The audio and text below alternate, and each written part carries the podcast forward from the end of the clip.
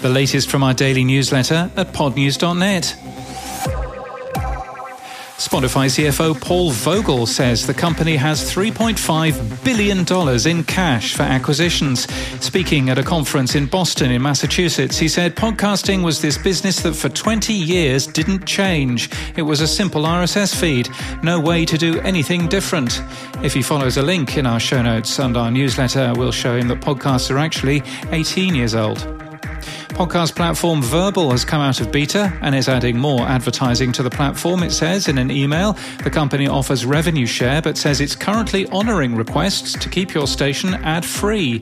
You can claim your podcast in a link we've shared in our show notes and our newsletter today podcast app GoodPods have been emailing podcasters using the email addresses in RSS feeds, suggesting that you download the app to claim your podcast and then add a payment service for tips. Opinions divided on whether emailing like this is legal, though Adam Curry notes in Podcasting 2.0 this week that the podcast funding tag is perfect for them to use rather than new proprietary data. Our own podcast pages support the podcast funding tag, a fallback to searching through podcast descriptions for links. There's a new podcast studio in Sydney. Pro Podcast Production has opened in Sussex Street in Barangaroo, close to Darling Harbour in the city. The company has just recorded its 200th podcast series. And the Golden Crane Podcast Awards are open for entry. The awards are in their second year and are run by the Asian American Podcasters Association. And in People News, Patrick Dolan has joined the board of directors at Libsyn. He'd worked for the IAB for 14 years and was recently COO and president.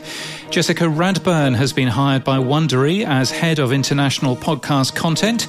She was previously senior director of global content programming at Audible. Both companies are owned by Amazon. She's based in Berlin. Bryce Crosswell has been hired as group sales lead in Victoria for Acast. He was previously group sales manager at JCDecaux. It's the first hire in Melbourne for Acast. The division has 23 employees. And Apple Podcasts is hiring. Podjobs carries 11 open roles today in the US and Australasia. It's a Monday, so time for some tech stuff. We've updated our guide on how to earn Bitcoin from your podcast. If you haven't tried it yet, it's worthwhile giving it a go. This hasn't happened before to our knowledge. Buzzsprout lost the most amount of shows in our sample last week, losing 40 shows overall. Anchor hoovered up 60 shows overall, with Megaphone and Acast also doing well. We're linked today to an open source library for generating Podcasting 2.0 RSS feeds. It's a fork of Python PodGen. It's called Pod2Gen, and it's part of the Caproni platform. Our list of Apple podcast channels got a bit unwieldy. There's more than a thousand channels there now, so it's now easier to flick through with an A to Z filter. Our audio quality comparison page suffered a little bit when we removed Google's AMP a while ago. If you wondered what bitrate and sample rate does to audio quality, the list is back again. We link to that today from our show notes and our newsletter. Boostagram Corner. Yes, Adam Curry boosted for Helipad, the upcoming Umbrel app that will help people see their boostagrams automatically. That's coming soon.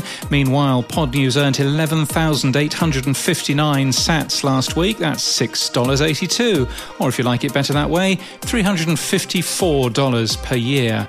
You can hit the boost button now or find a better podcast app if you don't have one at podnews.net slash new podcast apps. And in podcast news, earlier this month, Podcast Town Throwdown had me on the show.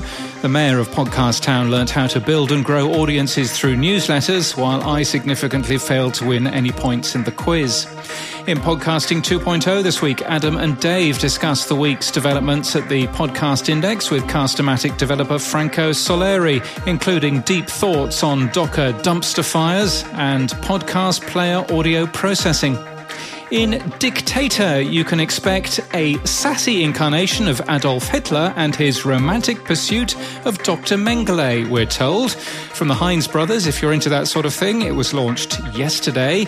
How Long Gone reckons it's the first podcast to be signed to a record label and will release a double CD on December the 17th. Adds Color features podcast host Chris Black and Jason Stewart casting their critical acumen and color commentary upon choice cuts from Angel Olsen, Bon Iver, Dinosaur Jr., Molly Lewis, and many more of their fellow Jagjaguwar family. Goodness, I feel old.